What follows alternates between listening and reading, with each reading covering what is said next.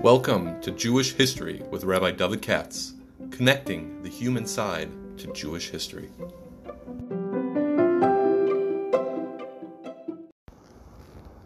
For sponsorship opportunities or to support this podcast, please visit our donate page at www.support.rabbidavidkatz.com. Hi, it's Tuesday evening.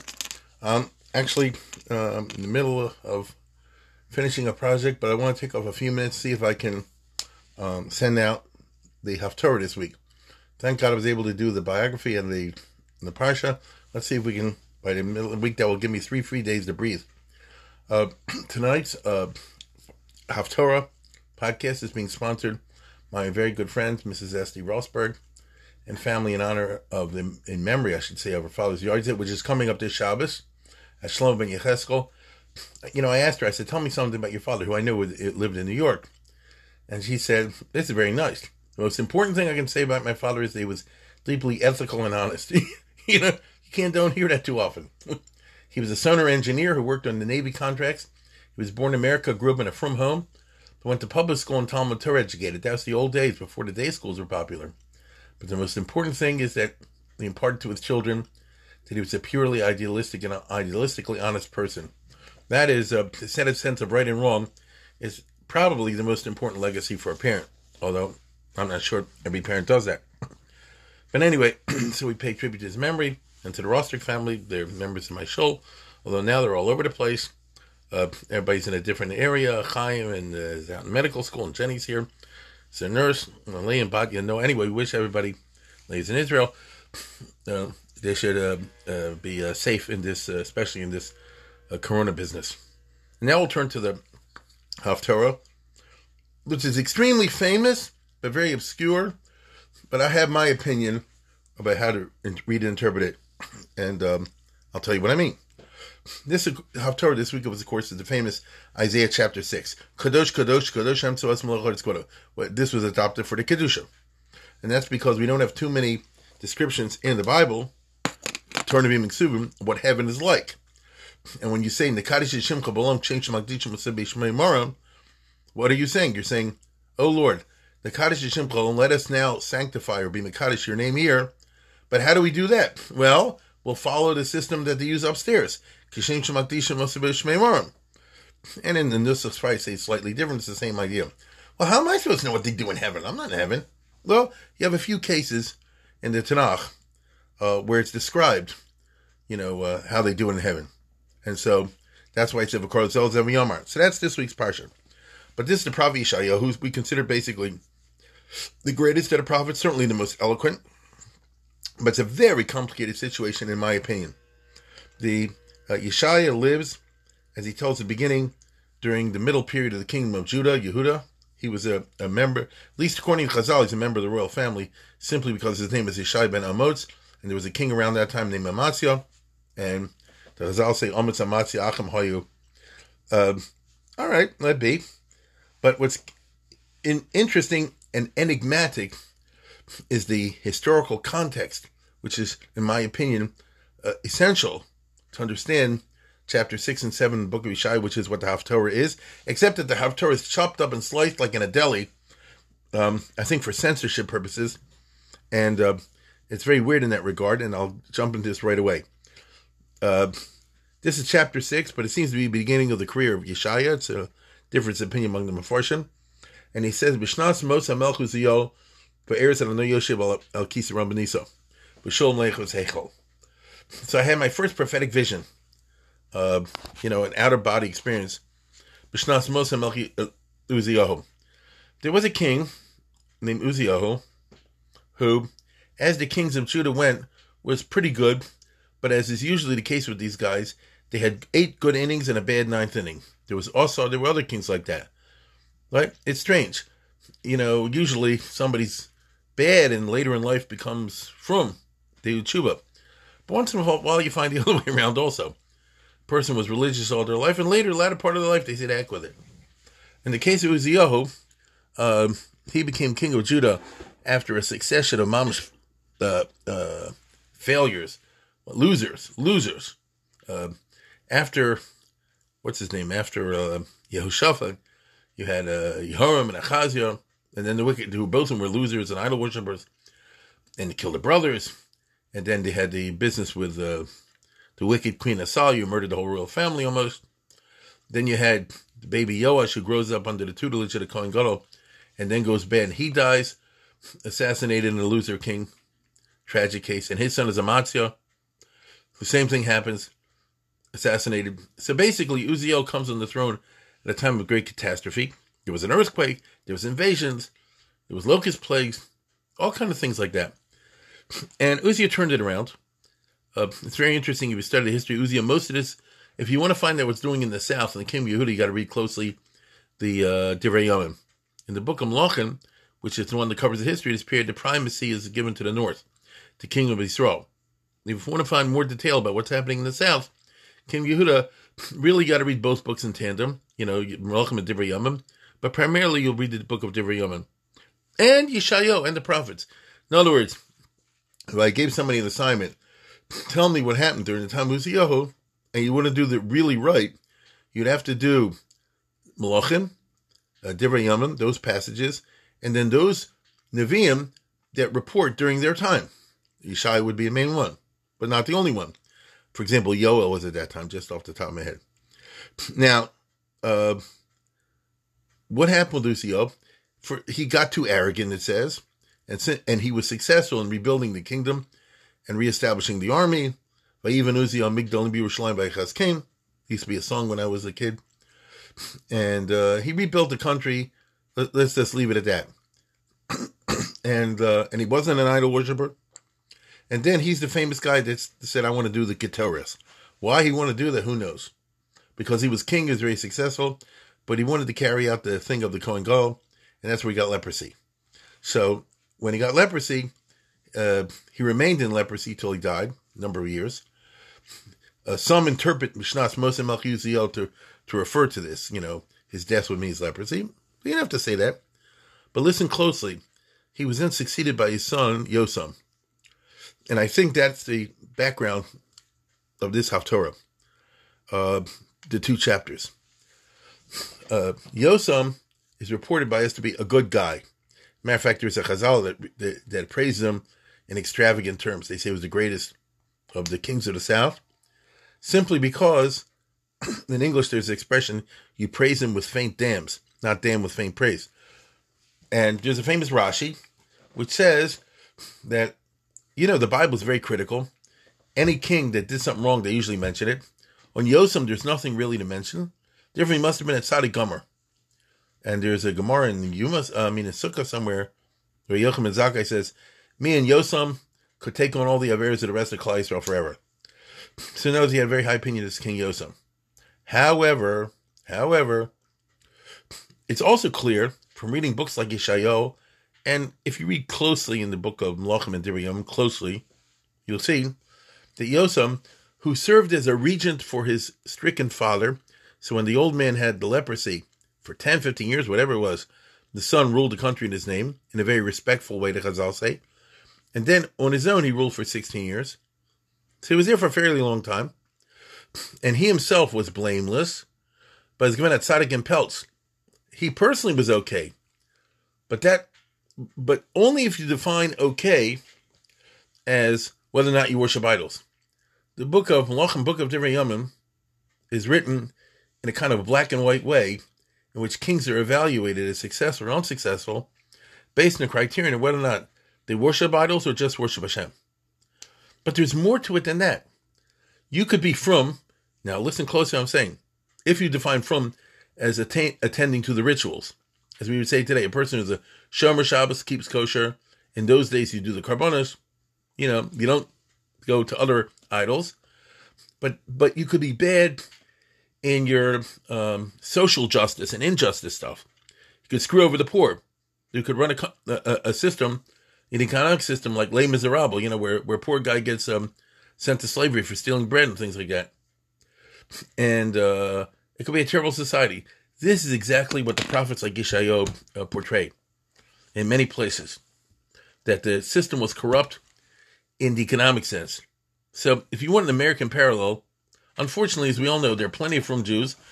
And when it comes to ritual mitzvahs, they're very good. They got a shtreimel, kapata, they have a long coat like a litvish or shiva, whatever you want to say. But when it comes to business, it's a different story.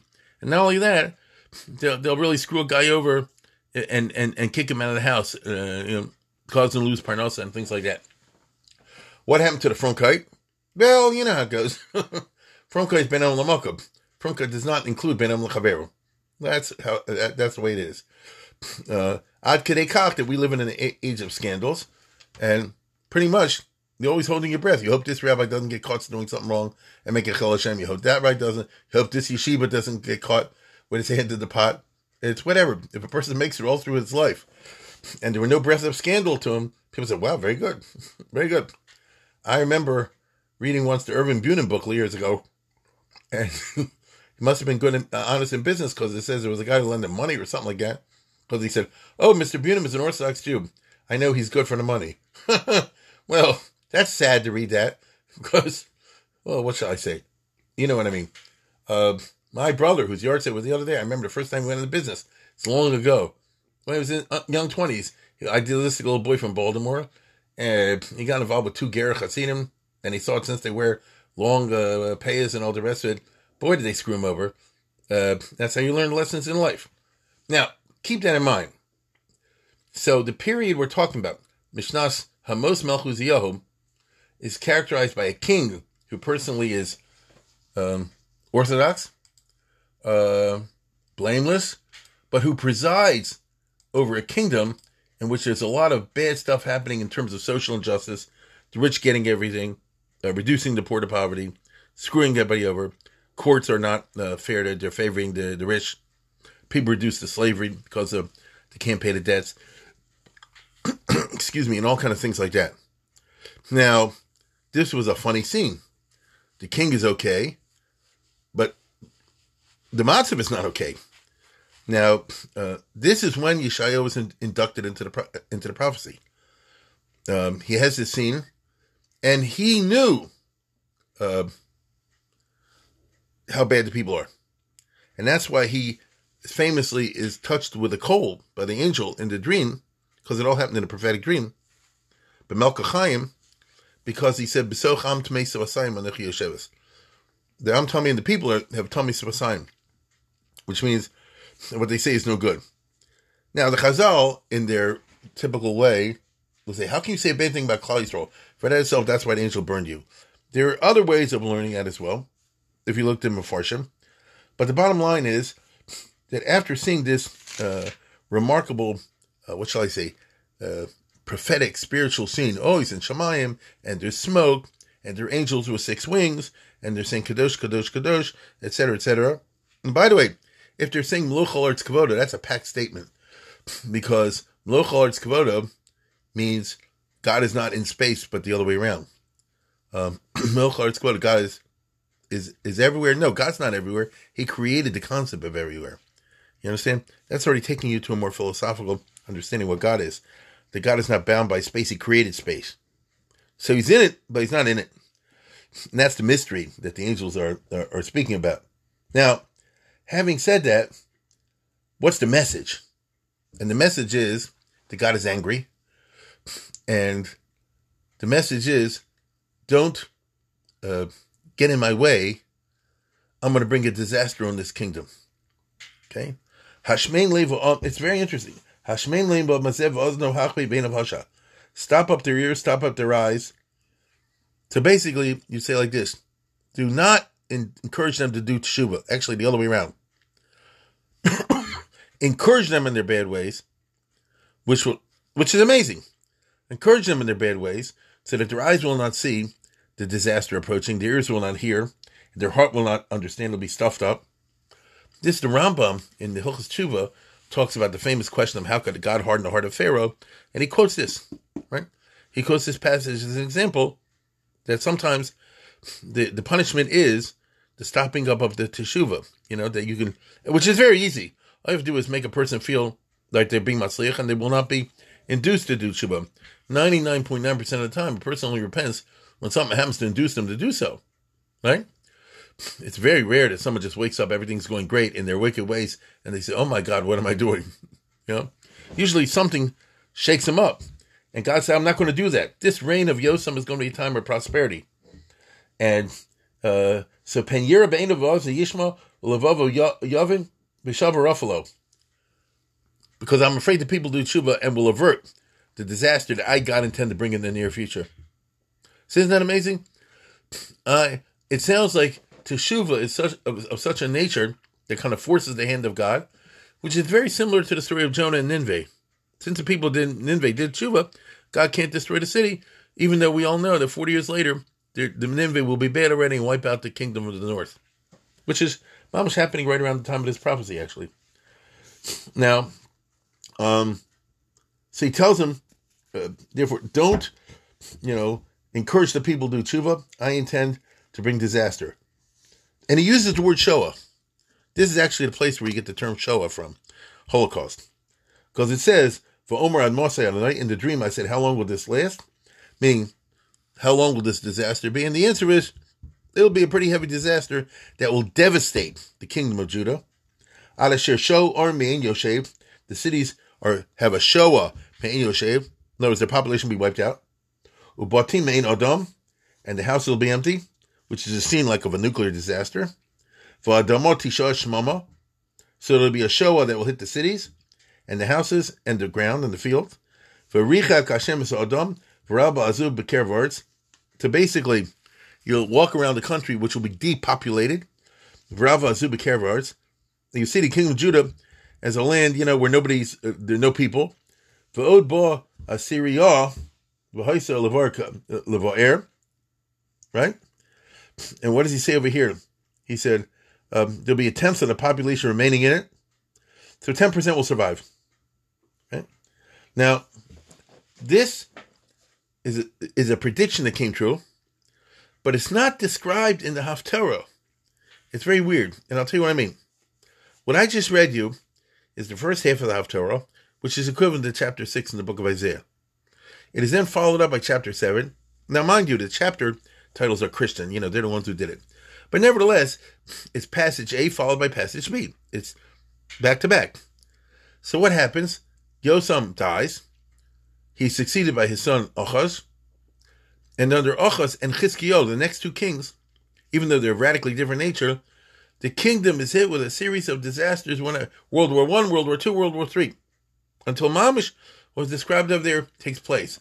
I don't see them from saying it this way, but to me it's Pashut. I'll tell you exactly what I mean. It goes on to describe ben Yosam ben Uzio Melch Yehuda, the next king, gets involved in wars which are disastrous. Now, they're not described here, but if you take the trouble to read the book of Divrei Yamim, I'll read you in English. This will be in chapter 28 in Divrei Yamim, uh, uh, part 2. It says that Ochos was super wicked. Uh, he was 20 years old. He followed the ways of the kings of Israel. He made molten images of Baal, and he did gave Ben Chino. So what you and I call Gehenna, that's expression. There's no place called hell, a uh, physical place called hell uh, but exists as a Matthias. Now, the Ramban disagrees with what I'm saying. Uh, I read this more closely in this Shar Gamul, and he strongly maintains there's a place called hell. It's weird to me. I don't get it. The Rambam makes a lot more sense to me. That's why I'm sharing it. And heaven and hell are not uh, uh, physical places, but they're realities, right? Now, heaven is a schar and hell's an onish, but you know it's not not a place. So why do we call Gehenna? because there used to be a valley in Israel, in Jerusalem, called Gei Ben Hinnom, and that's where they did the human sacrifice. So These are Jews killing Jewish children. And this was popular under Ochos.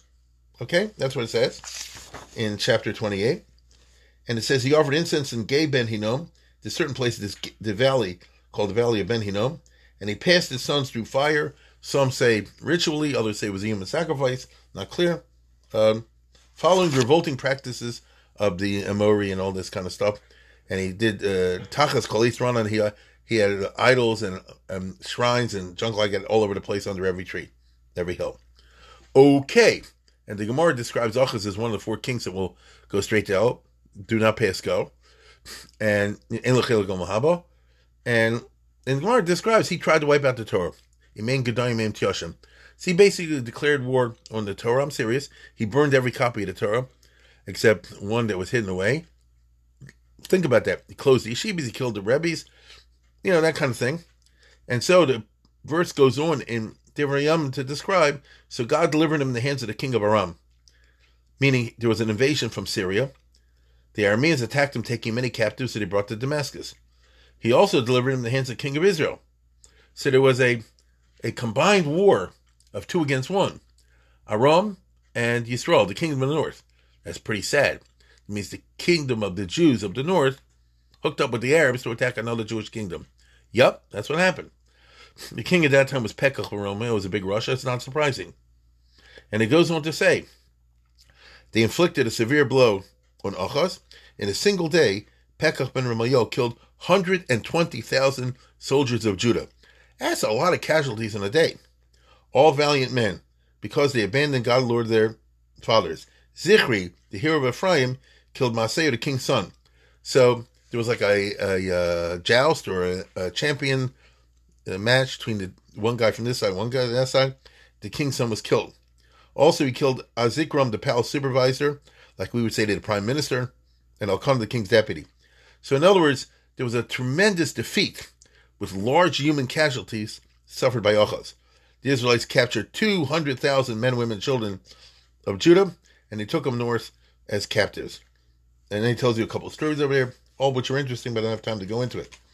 Now, instead of Achaz doing teshuvah, he fulfilled the uh, message of God, which is your heart is stopped up and you can't do teshuvah, because he sent words to the king of Ashur to come to his help.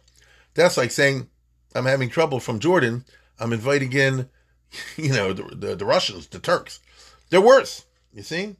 And the Edomites came and attacked Judah and took captives. The Philistines attacked for the first time since, since King David and devastated the Shvela and captured this city and that city, including Beit Shemesh, by the way. And thus God, God busted Judah on the count of Ochaz because he exposed Judah's iniquity was untrue to God, meaning because he was particularly wicked. And it goes on and on and on, and Ochaz would not change his ways. And instead, he tried to be even more intense in his Avodah Zarah, changing around the furniture in the base of Hamikdash, making the place look like an Italian funeral home with idols everywhere, and all kind of stuff like this. So basically, what we're saying over here is that the next reign, which was around the corner from the time of this prophecy, a few years away, predicted terrible disasters are about to hit the, the, the, the kingdom of Judah. Because you can be sure if they lost 120,000 one day, they lost thousands and more along the way to battles and, and skirmishes and sieges and all this kind of business. The country was devastated. And then um, Achaz dropped dead when he was 36 years old, and his son Chizkiah took over as the king and reversed course. Chizkiah is famous for being a BT, and he uh, went to the extreme, he became ultra orthodox, and he did a lot of good things, fixed the base of and so on and so forth. And uh, he's famous for this. However, even in the time of Chizkiyahu, the way Yeshayahu and other prophets describe what's going on, you still had the same lousy social injustice. You still had the, the rich sticking it to the poor, the courts being unjust, um, people being sold unconscionably into slavery, widows and orphans being screwed over, kicked out of their houses. Just terrible things were going on. Like we would say today, pure capitalism. You understand? And by the way, when it's pure capitalism, it's not pure capitalism because the rich control get get control of the system, right? And so, even though Chizkiah is a good king, and if you go by the calculus of whether you're an idol worshiper or a Hashem worshiper, he certainly was Hashem worshiper, no question about that. And he destroyed the idols and all this kind of stuff. All that's great, right? Nevertheless, the essential social injustice problems were not uh, addressed.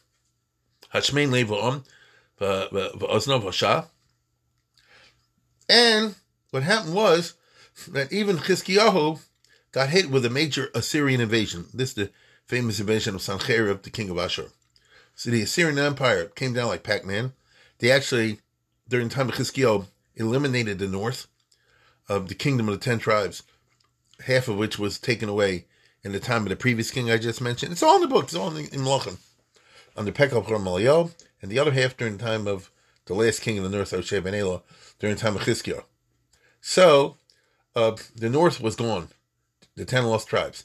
That means that the empire of Ashur was right up to the border of Judah, which means Ramallah, you know, a little bit north of that. The, the, mom's close because the kingdom of Yehuda was not big.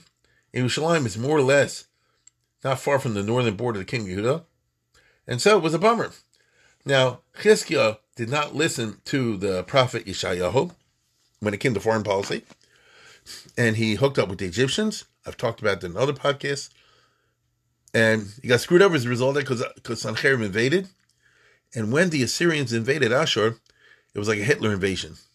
They killed and destroyed everything. The only place that he didn't destroy was Yerushalayim. Now, we actually have archaeological evidence of this. And if you go online and just look up the siege of Lachish, you'll see L A C I, you know, L A C H I S H. You'll see from the Assyrian records, you know, the monuments, they have like a TV uh, uh, picture of the attack on the city, and you see they're uh, busting in the city and impaling the Jewish POWs. It's just terrible.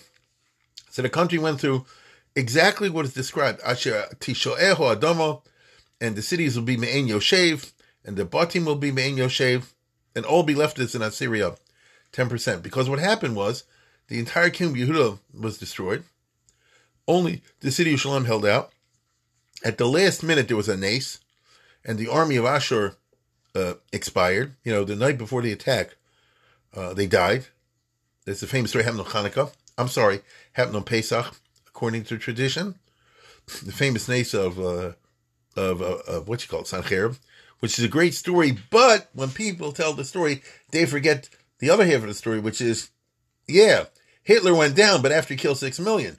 So Sancherib went down after he wiped out the whole kingdom of Yehuda. There was only 10% left. And in the book of uh, Divriyam, you read, Yeshayahu says, it's true, there'll only be a few left, and little by little they will regrow. You understand? There will be a rebirth and a population boom later, which happened. Okay? I said it was a temporary reprieve. But let me put it this way these times were not a good time to live as a Jew in the land of Israel, especially in Judah. The north was almost wiped out, and the south was almost wiped out. And you end up at in. Now, the reason I say this is because when you read the Haftorah in chapter 7, after the first prophecy, it starts to come true, but the Haftorah doesn't tell you everything that I just told you. You see? If you just relied on listening to the Haftorah every week, which is a Madrig also, you wouldn't know any of this. And it says, Vahimi uh, Ochas ben Yosef ben Uzziah Melch Yehuda, all the Ritzin Melch Aroma Pekah Ramah Melch Yisrael. That there was an attack on Jerusalem by the combined armies of Aram and uh, and Yisrael. Well, that's what we just read in the other book. That's when they killed 120,000 one day. And here they actually besiege the city Jerusalem, which means they devastate the country after defeating the army of Judah. The king is locked up in the place. David Nocha Aram that the house of David, the king, was told, the wicked king, was told, there's an alliance between Aram and Ephraim. And his heart shook like a, a, a, a lulav, meaning he was scared to death properly so. And at that point, there, there launches a whole story that we're not told about. You're only told the very beginning of it. Go to the king in such and such a place and tell him, Don't be scared from these enemy armies. I know that Ephraim and and and, uh, and the king of Israel, Ben Ramalyo, is Pekach Ben Ramalyo, the wicked next to this king of the north. Now Yehuda the Kiseno, let's destroy the king Yehuda. And we'll put our own candidate on the throne, Ben Towel, wherever he was. Now, in the book of Yeshayahu, it goes on to have a whole dramatic confrontation between the prophet and the king. The king is so bad that he even says, I don't want to hear any message from God, even a positive message, and so on and so forth the prophet Isaiah goes on to give his famous prophecy that the virgin will conceive and bear a child, that the Christians base everything on. This is where it takes place. In the book of Yeshayahu, it says, Hashem daber We skipped this in Haftarah. We're not including Haftarah. Shalom is asked for a question and, and asked for a sign that I'll deliver the city. And the king won't ask for a sign because that would make it sound like there really is a God. And um, and he goes on to say, I'll give you a sign anyway. That your wife will conceive ha'alma. How much ink has been spilled? Does this mean a virgin, like the Christians claim? Because in the New Testament, they said this is the birth of Jesus. See? The Jews say Alma is not a basula. It's a different thing, and the, the, the Radak and everybody goes and all this kind of stuff. And uh, you'll have a son. The way we learn is your wife will have a son. He'll be the next king Chizkio, and this time things will be better. Uh, he'll you know he'll he'll grow up and be a great king. Now, I'll bet you that when they put the Haftorah together, which may have been in the time of the Byzantine Empire, uh, according to some theories, so they are not going to bring Isaiah 7. Get it? No, it's not going to read this in Shul. Hine Alma Hobiol Bang. So they just cut that off. Uh, and instead, they um, switch over at the end, as you do once in a while in the Haftorah, but always for a reason, to chapter 9. In chapter 9, is Taka talking about Mashiach time, or maybe Chizkiel, depending how you learn it, right? And he says that this uh, king later on will be an amazing prince. Okay? Uh, which could be read as a messianic figure or could be read not as a messianic figure. That's in chapter 9, so far away. Right? And his name will be Pele Yoetz El Gibor Aviadat Sar Shalom Labarbe and Mr. Shalom in case it'll be Gavaldik. Right? It'll be like uh, a wonderful time. Now, this is strange. If you don't know Yeshayahu, which I happen to know, you don't know Divrei Yom I don't know how they expect you to, to take anything out of Saf Torah. Right? Now, the reason it's mentioned over here, I guess, is because, um, you know, uh, Moshe Rabbeinu and the Jewish people see Maimon Har Sinai, and Maimon Har Sinai, they see a revelation of God such as no one ever saw. Well, Yeshayahu, something, something like that. you get it? As Moshe went up to Shemaim to get the Torah out in whatever way you understand that, so did Isaiah in a certain way. And so for to mention as a, as a dramatic example of this. The rest is window dressing. But I would say that the window dressing kind of important uh, because of all the heavy implications it lays there. But I just gave you the push-up shot of this Haftarah, which was Yeshayahu gave him a prophecy. He said, I know you're not going to listen to me because that's the curse. Like Cassandra, I'm telling you, a disaster is coming. If you turn around, do tshuva, completely revise your economic system, if you do all that, then you'll be saved. But I know you're not going to listen to me. And they didn't listen to him. And under the reign of Achaz and Chizkiah, even though Achaz was wicked as far as the idolatry is concerned, and Chizkiah was righteous as far as the idolatry is concerned, but both kings had a problem with social injustice, the Benon Lachavero business, in terms of the organization of society, the unbridled capitalism, and the religious hypocrisy that usually accompanies the unbridled capitalism. So both kings will be devastated. And boy, were they ever. See, even though Chizkiah was a frum guy, no question about that, but if you defining frum, as I say before in Bein Makam sense, uh, his kingdom, although it survived, was crushed and devastated. Because what was it like when 90% of the population was gone? When a Shoah hit Yehuda.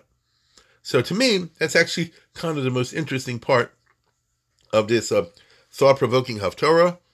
And with that, I wish you a good job.